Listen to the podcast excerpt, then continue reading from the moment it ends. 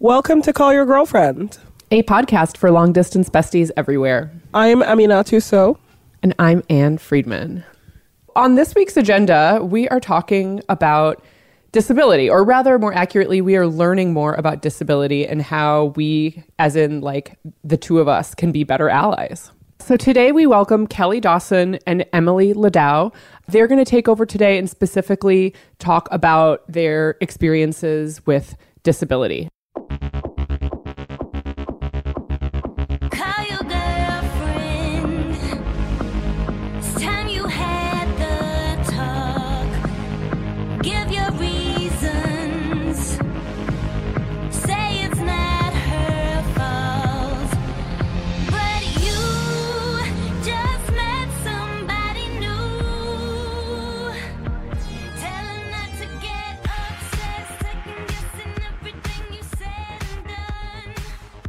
Hello, Anne Friedman.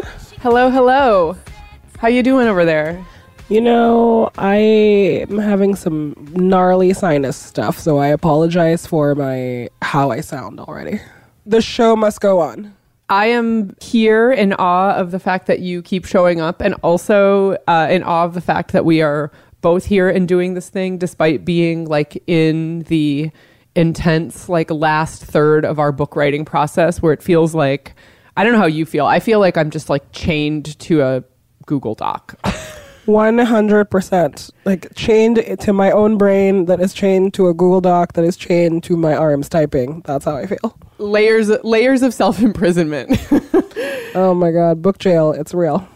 Well, related to book jail, we have a favor to ask of all of our listeners, which is that the more and more our brains get sucked into this book process, the more we are looking for some help as we put together future episodes, namely questions from all of you and prompts for things that you might want us to talk about. And our preference is, well, you can always email us. Um, our preference is you leave those questions as voicemails. And our voicemail is 714 681 2943, uh, which is basically 714 681 CYGF. We will not use your name unless you tell us that it's okay to. Just uh, as you're leaving the voicemail, be aware of that. Ask any kind of question. I mean, we, we tend to like questions that are speaking to maybe some kind of bigger issue like maybe it's something that like you can't stop talking to like your friends about. Generally the question of like omg what do i do with my life is a tough one. Um, but things that are kind of like speaking to like something more direct that you feel unresolved about those tend to work really well. And we are appreciative of like any help you all want to give us in directing our future episodes because lord knows our brains are mush and we're not directing much of anything except for this I book. know. Thank you for letting us borrow parts of your brain. It feels it feels like a real indulgence.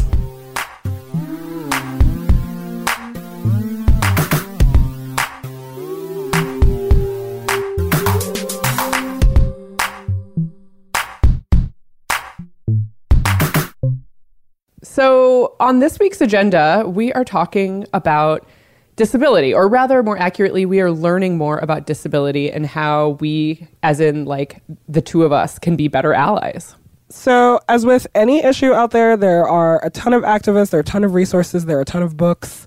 There are just like many ways to frame this conversation. One way that we thought would be really helpful and still in the spirit of CYG, instead of us, uh, you know, doing an interview where we talk to someone, we thought that it, like a better use of our platform would actually be to let two amazing people guide this conversation because it's their lived experience and we hope that it resonates. Yeah, so today we welcome Kelly Dawson and Emily Ladau, two incredible women who have a lot of smart things to say about all kinds of topics. They're going to take over today and specifically talk about their experiences with disability, and we're going to let them introduce themselves. My name is Kelly Dawson. I am a writer and editor based in Los Angeles, and I mostly write about interior design and culture, but uh, I have written about disability for Vox and MyDomaine. And for the purposes of our conversation, I was born with uh, mild cerebral palsy, and it mostly affects my legs. And I am Emily Ladau. I am a writer, a disability rights activist, an editor, a podcaster. I do a little bit of everything. I'm the editor in chief of the Rooted in Rights blog, and I also podcast about disability. And I, for the purposes of this conversation, also have a physical disability called Larsen syndrome, which is a genetic joint and muscle disorder. So, Emily, why do you think it's important that we are talking about disability? I have learned over the years that disability is not on everyone's radar or even most people's radar, and that there are a ton of assumptions about what the disability experience is really like. So, today we're going to chat a little bit about some of the misconceptions that people have about disability and some of the ways that people interact with people who have disabilities and basically just give everyone the inside scoop on what it's like to be a person with a visible disability existing in the public world. Yeah, let's talk about all the things, or as much as we can right now. So, according to the World Bank, about 1 billion people in the world have a disability. That's 15% of the world's population. And in America, the CDC reported last year that one in four Americans have a disability. So basically, people with disabilities are the largest minority in the world. But of course, representation does not indicate that at all. There's a really long history of stigma and stereotype when it comes to disability representation. So, if you look really, really far back, there are things like freak shows where people with different types of visible disabilities were basically put on display for people. Um, then you have uh, stories like the Elephant Man. You have um, a long history of institutionalizing disabled people, often for um, their differences in the way that they look. And you go all the way to the present day, and we're still pretty much doing this, just this time on um, modern television shows and movies. You know, obviously, as much as we can talk about all of the historical aspects of having a disability and you know we can write a dissertation basically on disability representation. Um, what we really want to talk about today is how those stereotypes impact us on a personal level. I think that now is as good a time as any for a disclaimer because although we both identify as having disabilities, the really important thing to remember is that we're talking about our own personal experiences. So we can't speak for the entire group, but we're going to do our best to get everything that we say as right as possible. Yeah, perfectly said. I totally agree. Okay, so because people can't see us right now, I think it's good to start off with a sort of visual idea of what our day to day lives are like and how we move about the world. For me, I think I have the type of cerebral palsy where my joints tend to tense up and it's hard for me to relax once that happens. So for me, I have to find a balance between either moving but not really moving too much. I've learned that within about 30 minutes is when I need to sit down and rest. Basically, over time, that those minutes kind of accumulate. So I have to be aware of how much I'm walking, what type of uh, surface I'm walking on, if there are curbs around, if there are stairs around, if there are people around, and how often I am doing lots of walking. What's it like for you? So it's definitely different for me in that I cannot walk at all. I use a wheelchair full time. And so I am not so much worried about the physical exertion of getting from place to place, but rather um, the mental energy that it takes to plan every single move I'm going to make. So, can I get from point A to point B? Will the transportation that's available along the way be accessible to me? Will there be broken elevators? Will there only be stairs? Once I actually get to the place that I'm going, is that place going to have stairs? If it doesn't have stairs, can I go to the bathroom once I get inside? So for me, it's a lot of emotional labor and just a lot of planning Yeah. how to get somewhere. Yeah. So like for me, it's like a minute by minute planning. And for you, it's like I, you're trying to plan as much as possible in advance. Yeah, I pretty much always say that spontaneity is for the able bodied because it doesn't work for me. Yeah. And it does for me, but a lot of careful, a lot of careful movement. Um, so, okay. So after all of that planning, then the fun really starts because then we have to deal with how non disabled people interact with us when we are out in public. Yeah, so once we finally get to where we're going, we have all of these very interesting interactions with non disabled people, and they say a lot of interesting things to us. I know, Kelly, you have told me some fun stories about that. Oh my gosh, I have so many stories that I could choose from. like on a it really happens so often where I really could just go on and on. The one example that always comes to mind is something that happens pretty regularly, and it's when I'm at the grocery store. And basically, uh, what happens there is, you know, I'm just going about my my day um, picking out things in the grocery store i'll be picking out like a, a tub of yogurt and a guy will come to me and be like oh oh that's a good choice. Or like i will um, be at the checkout line and i'll you know empty my cart and someone will be like oh great job. So um, and it's so weird because obviously like i feel like i'm being watched. Um, i feel like people are very aware of what i'm doing in a way that a non-disabled person wouldn't get the same sort of attention and it used to really tick me off. So recently i came up with a way for me to brush off these comments and the way that i do that is to think of my grocery store experience as a sort of grocery store safari, where for me it's like, oh look, like oh look there, there's a, A wild disabled Kelly woman. appears. Yes, like look, there's a disabled woman in the wild, and like watch her pick out to tortilla chips and like salsa. Oh, delightful! Like look at her go. It's that kind of thing. I have to make a joke out of it because. Otherwise, I would drive myself crazy. Oh, it's a total coping mechanism. I have this problem too. When I'm out in public, um, especially because I'm in the chair, everybody thinks that they're the first person to tell me a joke. So they'll be like, don't go too fast or you're going to get a speeding ticket. And my mom tells me I should just laugh it off, but I finally started getting a little sassy and being like, wow, haven't heard that joke five times this week. oh that would drive you crazy and it's it's the kind of thing where it happens so often where we do have to laugh off most of it but there are times of course where it's it's too it's too hard to laugh off or maybe one person used that line you know slow down so many times that day. We were like you know what? I'm going to tell this one person to be quiet. Yeah, and sometimes people think they are being absolutely hilarious. Like I was once at a hospital and a nurse started making air traffic control noises at me and Oh waving her hands. And I was like, first of all, you're a medical professional, and second of all, that's just really really rude.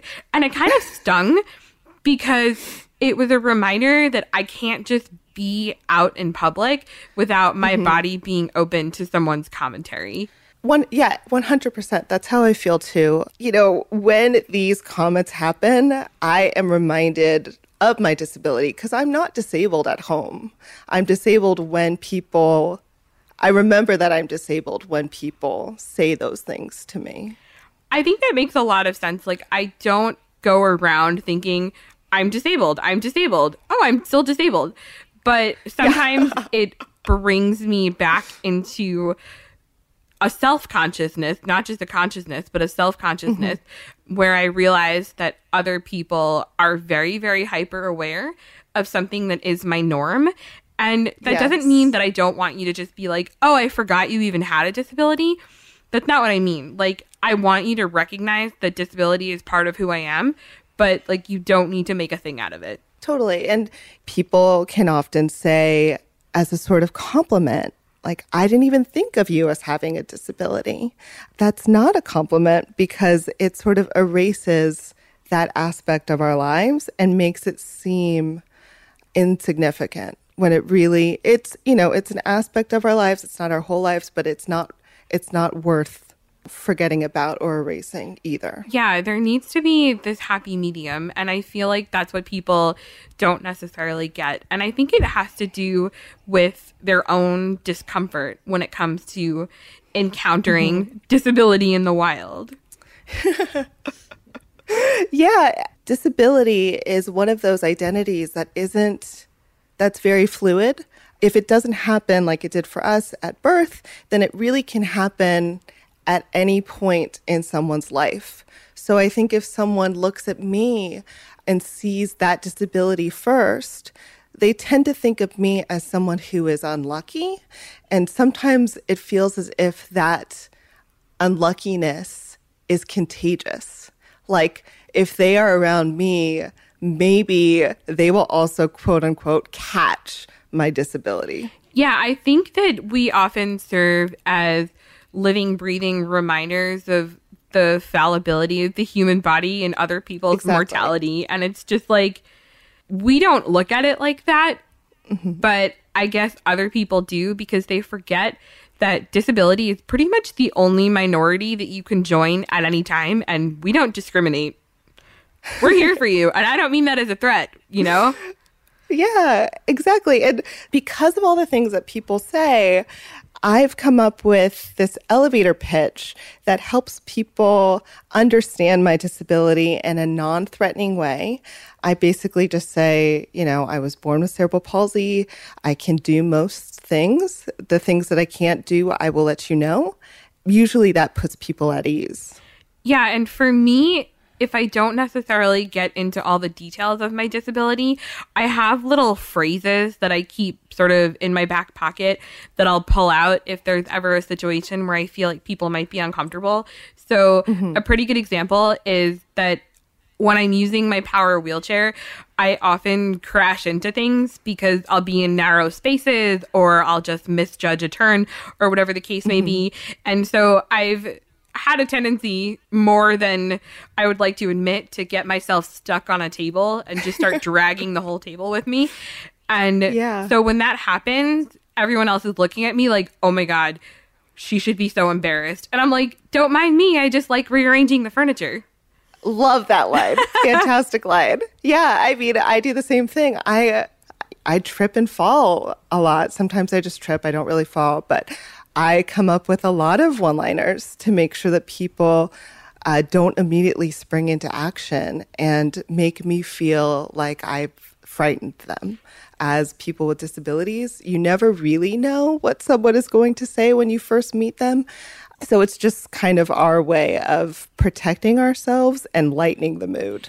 Yeah, and I feel like we're pretty much always responsible for doing that, being either the person to address the elephant in the room or the person mm-hmm. who is the teachable moment for non-disabled people. So we constantly have to have those one-liners or have that really quick explanation of what our disability is or what we need. We're basically spokespeople in our daily lives whenever we go out and about. Yeah, exactly. And I love the word spokesperson for this work essentially. In that teachable moment, it it's almost as if my feelings are put second to this person's feelings of understanding what it's like to be disabled. Even if I feel vulnerable, even if I have places to be, or if I'm just not in the mood to have this TED talk, I have to put that aside to make sure that this person feels comfortable in this moment of learning what it's like to have a disability. Exactly. And sometimes it comes in the form of a really rude and invasive question. And that's when it becomes really difficult because lots of mm-hmm. people come up to me and they're like, What's wrong with you? Or what happened? Or why are you in a wheelchair? And Yeah. it's like, I didn't approach you and say, Why did you decide to wear a blue shirt today? You know? Yeah. For me, if I'm if I'm out at a bar, people will say stuff like, "Oof, you are you are drunk, Oh or you need to go home," um, and you know, I have to I have to say like, some sort of silly line to be like, I'm actually not drunk, or like, you can help with that, buy me a drink, whatever it is, um, so that I don't feel, so that my feelings don't get hurt, really, and so that they don't feel uncomfortable for saying something stupid. Yeah, so it's always about the other person's comfort. But the mm-hmm. thing is, I actually do want people to understand disabilities. So that's important to me.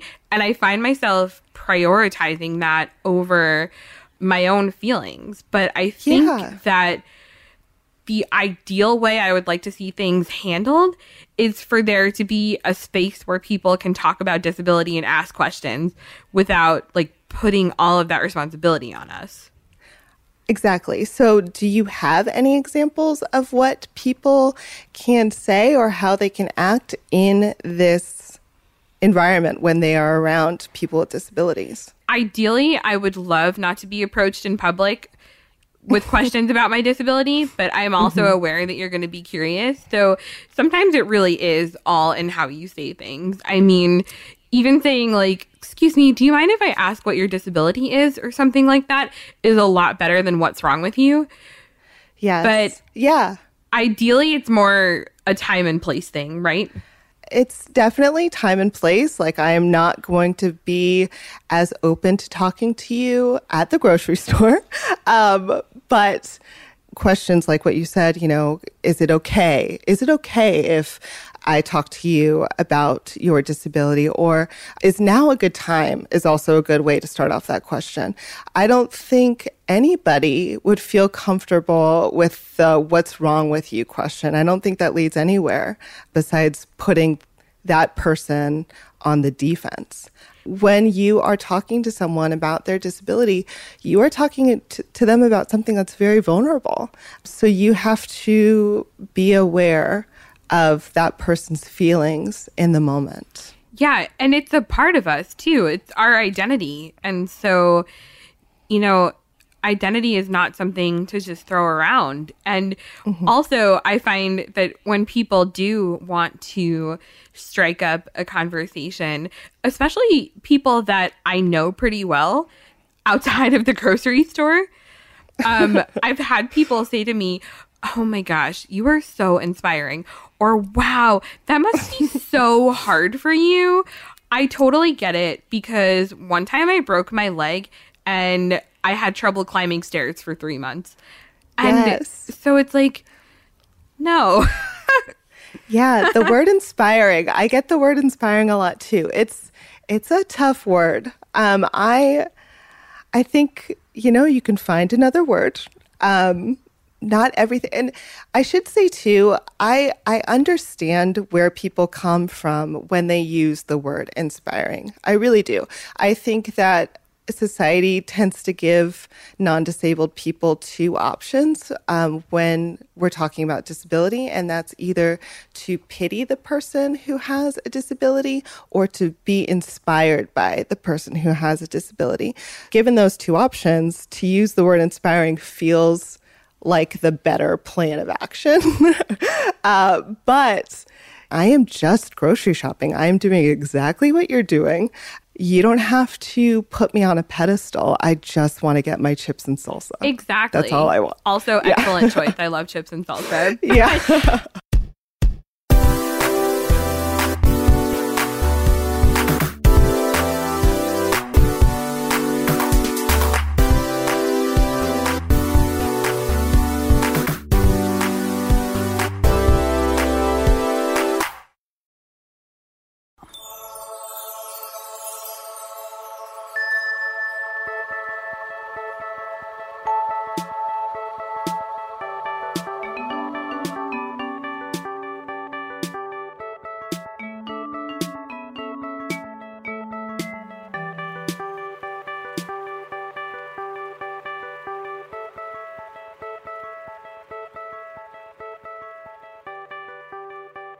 when we talk about the ways that people approach us and the tones they use, it's its own category to talk about online dating when you have a disability because all of those questions come at you from various people.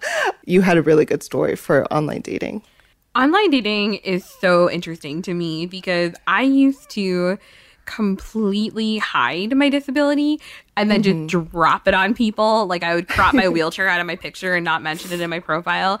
And then when I thought things were going well, I'd be like, by the way, I have a disability. Let's talk about it. And that was Yes. a terrible Yeah. approach.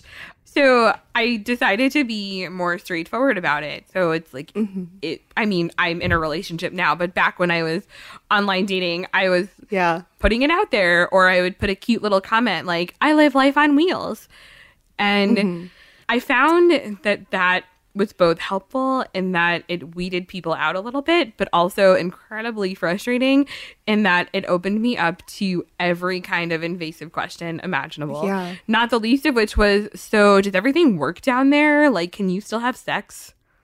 Oh my goodness. Oh, that makes my skin crawl. Yeah.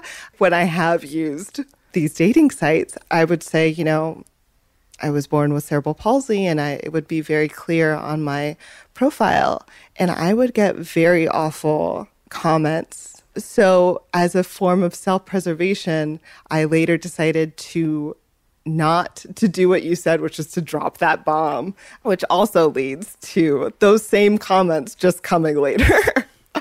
Yeah. um yeah so it's it's kind of like a pick your poison type of situation it's always sexual Yes. And it's like, I get it. We're on an online dating site. You know, sex is a thing that can be on the table. But let's just think about how we ask that question. yeah And also, that's not the first thing you need to know about me. It's really not. yeah I completely agree non-related to online dating the question that i i get a lot and it's never really said outright. I think the thing that I deal with a lot is people like to skirt the issue with me. Um, so it's it's really learning like what people are saying implicitly. It's hey, we are going to this place, and then I think the implicit message is, can you do that? I have learned to speak in this sort of double speak too, but over time have learned how to be more direct. So saying very early on in a friendship, in a romantic relationship, this is what I can do. This is what I'm probably going to need help with. So, yes, I can go to a concert. Yeah, I probably can go for a quote unquote hike but I'm not I'm not about to do like the Pacific Crest Trail. Um, or I'm not about to do you know, more realistically, I can't do a hike for more than 30 minutes like I said earlier. Yeah. I feel like it's actually really okay for people to be like, hey, are you up for this? Can you do this? Is this accessible mm-hmm. to you? But also, Yeah. if you want to be the real MVP, check on accessibility beforehand for something like steps, or especially if you've gotten to know a person well and you know that they mm-hmm. have limited stamina for mobility, like do everyone a solid and just check if there's a step or check how far the walking distance is. Exactly. I really love when friends will say, like, hey, we are doing this. Here's what that sort of entails physically. And give me all of the information, all of the expectations of that day. And then I can decide if I actually want to participate. And I am of an age where it's okay if I don't go. I think if I was younger, I would have these feelings of like, oh, I have to participate. I can't miss that experience of hanging out with my friends. Now I have friends who like do things that I can do. Uh, there are also days when, you know, my legs just don't want to walk for half an hour where I am in pain. And that's okay for me to just sit on the couch. But yeah, I totally agree. I think it's good to be as direct as possible while also having that person's feelings in mind. So, like, the can you even do that? Don't say that. Say, is this something you would be interested in? Is there anything I could do to help you? Even sometimes helps.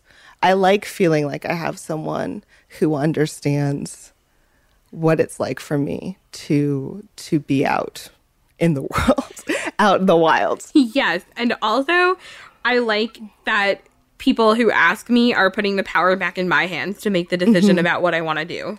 Exactly. Yes. And then it gives me some options too. Like, I know that right now this sounds like a lot of planning, but like number one, join the team. Like it does involve it does involve planning when you have a disability. And two, over time, this does get easier. You also learn very quickly who your friends are. That is so true. And for me, I mean, I can't really push myself in certain ways just because it's a matter of, you know, can I actually get into this place? But what people will say a lot is, oh, it's only one step. You can do that, right?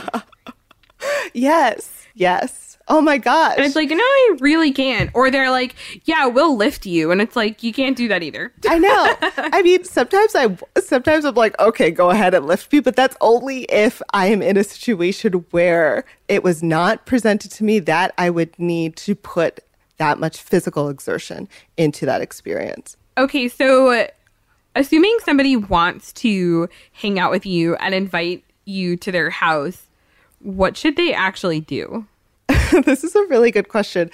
It's good to say, like, hey, I am thinking of having some friends over at my house.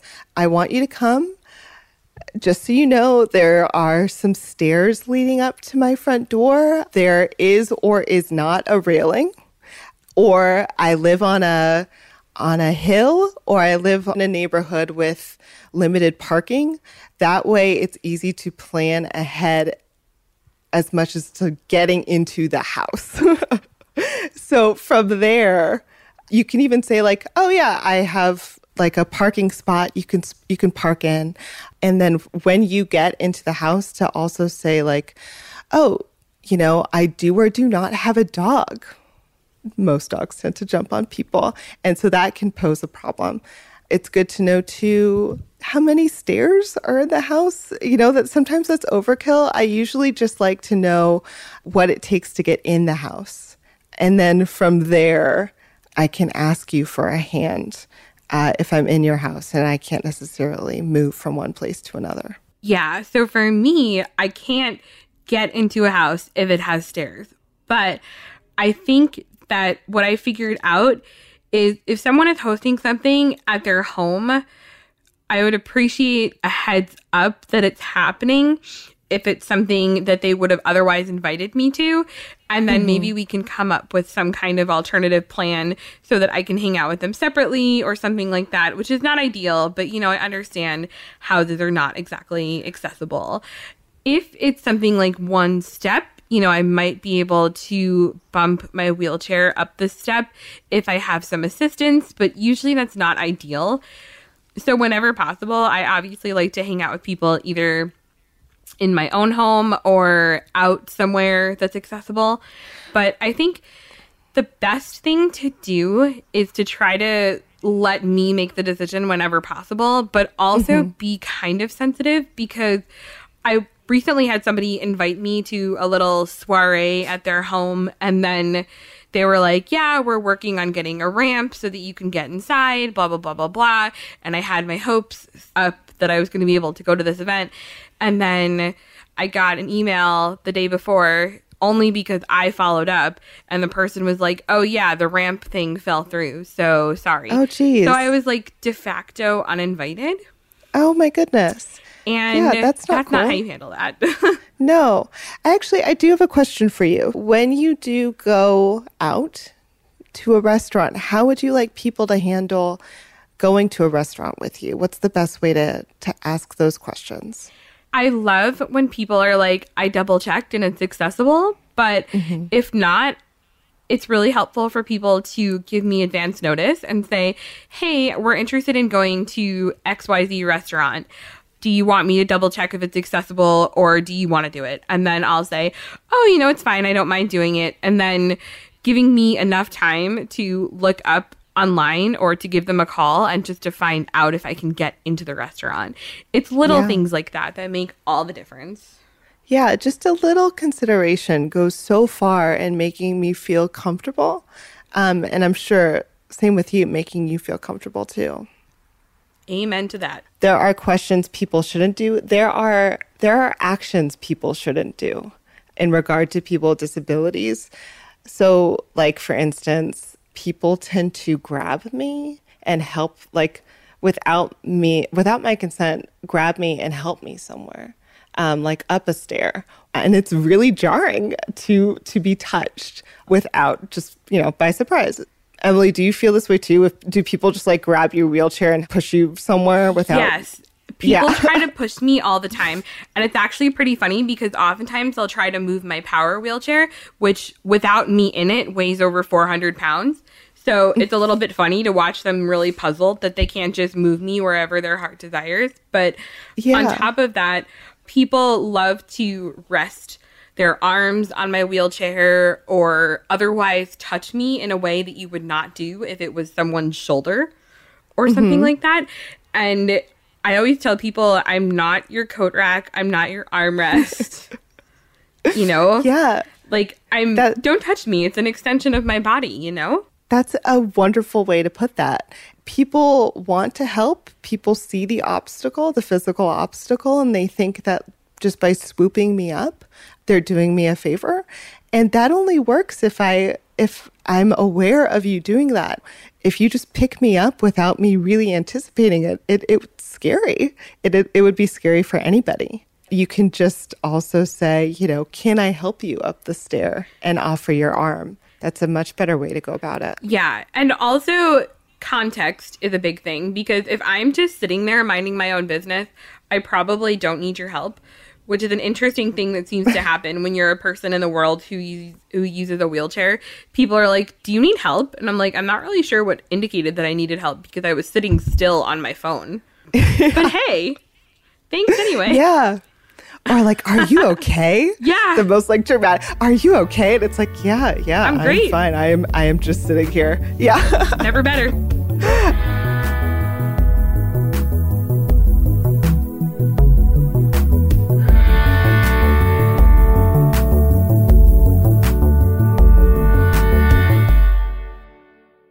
Right now, I want to talk more about the types of books and blogs and websites and podcasts that people can listen to to inform them about disability before they talk to somebody uh, with a disability, if that makes them more comfortable to kind of have a background. Yeah, and I think that doing your homework is really important. And I know that it sounds like we're putting the burden back on people to learn, but hey, we kind of are. Two way street. Yeah, no, two way street.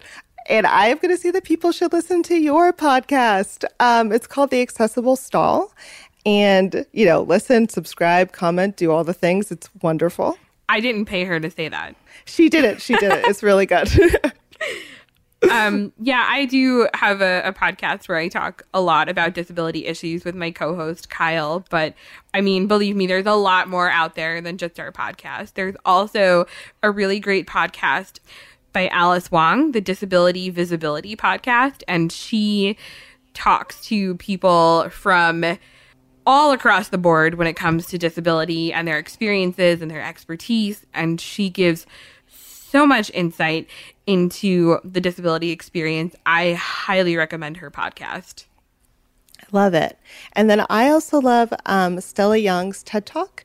Uh, she basically covers what we've been talking a lot about, which is uh, not to be inspired by disabled people simply for existing in the world, uh, which is lovely. She does it in a really funny way, and um, it's a it's a great introduction again into what we're talking about here. Yeah, and I think it's called I'm Not Your Inspiration. Thank you very much. And she has all these really good zingers, like no amount of smiling is ever going to get rid of a staircase. Yes, which like I which I really want like tattooed on me because that's how I feel all the time whenever I see stairs. Yeah. Um, I love her. And then also recommend checking out um, hashtags on Twitter. I mean, disability Twitter is no joke. So uh, there's hashtag inaccessibility means, which I started. So I'm being really self promotional, but whatever. Um, then there's also hashtag things disabled people know, which was started by Imani Barbarin, who is a really great black disabled activist. Um, and then also hashtag Crip the Vote, which is a really good hashtag to tune into discussions of disability as it pertains to upcoming elections and political mm-hmm. conversations. And that was started by Alice Wong, whose podcast I mentioned, and Greg Beratan and Andrew Pulrang, who are two really fantastic disability advocates. So the information is out there. It's not hard to Yeah. find. Yeah, I think the thing to just remember is, you know, in order to learn about this population, which is again the largest minority in the world, you should learn from the people who are experiencing the world as disabled. Which brings us to what we were talking about earlier, which is why uh, movies are so problematic. I don't spend my money, don't use my time to watch these movies because of how they make me feel. But Emily, I know that you've seen a couple of. so if you want to talk, I, I think Me Before You is one that we've talked about before. Oh my gosh. Well, yes, a more recent one would be The Upside with Bryan Cranston and Kevin Hart. But if you go back a little bit, um, Me Before You is the absolute bane of my existence. So, and everybody loves that book. It is like everybody's book club pick with, you know, Kleenex and a container of ice cream. But it's basically a story about a guy who is injured, becomes paralyzed, and decides his life is not worth living and fights everybody on that. Yeah. And I watched Me Before You. I read the books. I wrote paper after paper on it when I was in college. Um, yeah, I just went hard with that because that is the absolute perfect example of what not to do when you're portraying disability. Yeah, and you know, I think if I can think of one example, it's um, Forrest Gump, which of course most people have seen. There's this one scene where Forrest is a kid and he has these metal leg braces on, um, and those metal leg braces are almost identical to the leg braces that I had growing up. So I remember watching this movie with um, my sister, my mom, maybe some of my sister's friends. I think it was a Girl Scout sleepover. And it's that scene where Forrest is told to run and he takes off, and all of a sudden his braces fall away and the metal is flying everywhere. And I remember my mom turning to me and just being like, in the most loving way possible, she was like, Kelly, that's never going to happen. and I love that because, yeah, like you're saying, these movies don't do a good job of showing accurate portrayals of people with disabilities. Instead, they perpetuate these ideas of feeling sorry for yourself, of someone deserving a gold medal for loving somebody with a disability. It's a problem, to say the least. Yeah, and so not only does this have an impact on how society views us, but it also has an impact on how we view ourselves. And so it becomes this really emotionally fraught issue where there's a constant cycle. You're constantly seeing these negative representations, and other people are constantly seeing these negative representations. So you feel like that's what you look like to society. That's what mm-hmm. society thinks of you.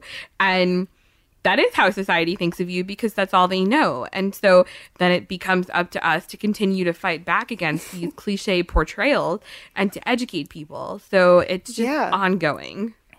Yeah, I think it, at least for me, makes me feel like I have to apologize. I have to apologize for having a disability based off of um, those those portrayals and what I've internalized.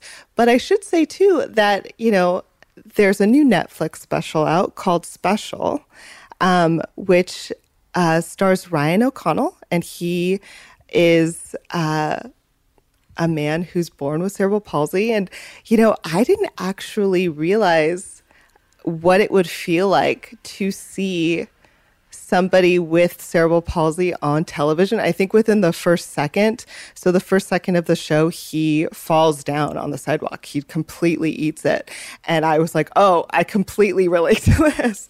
I know exactly what it's like to fall on my face on the sidewalk. They did not include the dental work that's involved at that sometimes, but I haven't finished all of special yet, but I do I do finally understand how personal it is to watch something where something about your own identity is reflected back to you in a very accurate way. It's a nice feeling. Yeah, and even though the main character is a gay guy with cerebral palsy and I'm a straight woman with Larsen syndrome, it still feels relevant to me. It's one of the most relevant things I've seen in terms of media representation. And mm-hmm. there's definitely been discussion among the disability community. It's a really love it or hate it show, but on the whole, it is really refreshing to see someone who reminds you of yourself reflected back at you. Now that we've kind of gone over the what to do, what not to do, what to watch, what not to watch kind of thing, what do we mm-hmm. even do from here? Because I always have people say to me, okay, like you've given me all this great information, but I still feel like I'm going to do something wrong. It's okay to not know everything. People without disabilities don't have to know everything about what it's like to have a disability. That's where this conversation can really be instrumental in sharing the weight of what disability means for the person with a disability and for the non disabled person. It's okay to not know everything. Yeah, and I also think that it's really important to point out that we don't think that non disabled people are somehow inherently bad. And we also think that curiosity is definitely okay, especially when it's a kid. Oh, yeah. If it's a kid, I will always answer that kid's questions because that's how you get rid of the stigma and the taboo around disability. But Yeah. I also think that there's still so much work to be done um, when it comes to fully including disabled people in public life without making a big thing about it. And I think the best way that we can get to that point is by listening to the perspectives of the disability community not acting like you totally get it, but you know, just taking the time to hear us out and not speaking for us, really passing the mic. Yeah, if you're an, a non disabled person, to really listen. And I do want to say too that this conversation doesn't just happen once. Like, this is a conversation that'll happen many times um, as the situations arise. Yeah, and as much as there's an evolution of thought around disability, there's an evolution in how we think about our own disabilities. So this is definitely an ongoing dialogue. And Oh my gosh. Also, Yes. I think it's important to acknowledge that people have been having these conversations for a long time. This is not new. Yes, if you are a person with a disability and you're listening to us talk about our disabilities right now and it, we seem very comfortable with that, it's because it's taken years. It has taken me a very long time to be able to talk about my disability, not only here, but with friends, with family, to feel comfortable with myself, to really be able to express my perspective in this way. So if you feel like you don't have the words right now, don't worry. The words will come with time, with patience, with experience. And I'm hoping that the more society is willing to listen to people with disabilities, the more this conversation doesn't need to take place in this way. But in the meantime, it's okay for this conversation to be taking place and it's okay for us to be having these discussions. And also, mm-hmm. shout out to my fellow disabled people who sometimes get really, really tired of this conversation. Yeah. you are allowed to be really tired by all of this emotional labor. You're allowed to be frustrated and angry and things like that. But, you know, at the end of the day, I'm of the belief that a lot of the change is going to be a two way street. And Yeah. so conversations like these are how we help make that change happen. Exactly. 100%. Well, this was fun. I had a good time. Yeah, me too. I mean, even though it was a little bit of emotional labor talking about this topic, like it definitely brings some stuff up for me. It also feels really good to just be able to talk to someone who gets it and to hope that, you know, it resonates with other people. Yeah, there is no one I would rather carry this emotional labor with than you, Emily. So This true. was so much fun. We're in this together. Um, and thank you so much to Ann and Amina and, of course, Gina for um, giving us this space to talk about our disabilities. And uh, we hope that you, as the listeners, learned a lot here. Say hello to us on the internet. We are there. Uh, you can find me on Instagram and Twitter at at the crosswalk. I know there are two ats there. Copy editors hate that, but find me there. Say hello. It'd be nice to to meet you. You can find me on Twitter at Emily underscore Ladau. That's L A D as in dog A U. Or you can find me on Instagram at mlad729, E M L A D 729. Or you can check out my website, which is wordsiwheelby.com because I am a millennial and every millennial needs a brand. What an incredibly generous conversation um, from Kelly and Emily. I learned a lot, and it's given me a lot to think about.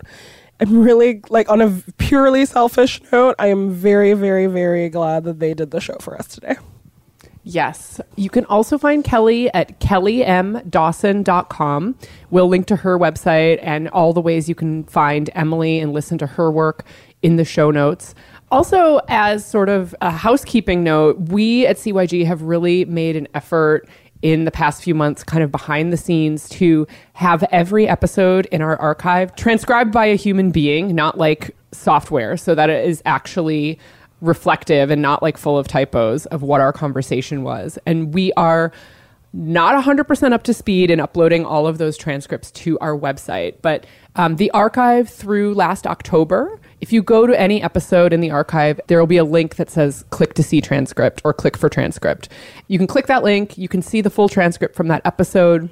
We're working on getting the October through today transcripts uploaded. We're going to make a special effort to have the transcript for this episode available now. So you should be able to go to callyourgirlfriend.com, click on episodes, find this episode, and see a transcript of it if that's something that you want to share or point people to.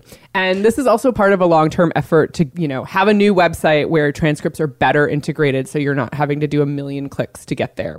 Thanks for your patience with our like small little team as we try to do this. And finally, we want to give a huge, huge, huge, huge, huge, ginormous big CYG shout out to Destry and Maria Sibley, who worked with us for a while here, and we will miss her so, so much. Destry has been our associate producer since June, and she's moving on to many more amazing projects that we can't wait to support. We thank her for all her help and can't wait to watch her star continue to rise. You can find us so many places on the internet. Callyourgirlfriend.com, Apple Podcast, Spotify, Stitcher, you name it, wherever you listen to your favorite podcast. You can subscribe, leave us a rating or a review, and tell all your friends. You can leave us a voicemail at 714 681 2943. That's 714 681 CYGF. We're on Instagram and Twitter at CallYRGF. Sophie Carter Kahn runs our social accounts. Our theme song is by Robyn. Original music composed by Carolyn Pennypacker Riggs. Our logos are by Kenesha Sneed. And this podcast is produced by the amazing Gina Delvac. See you on the internet, boo boo. See you on Beyonce's internet.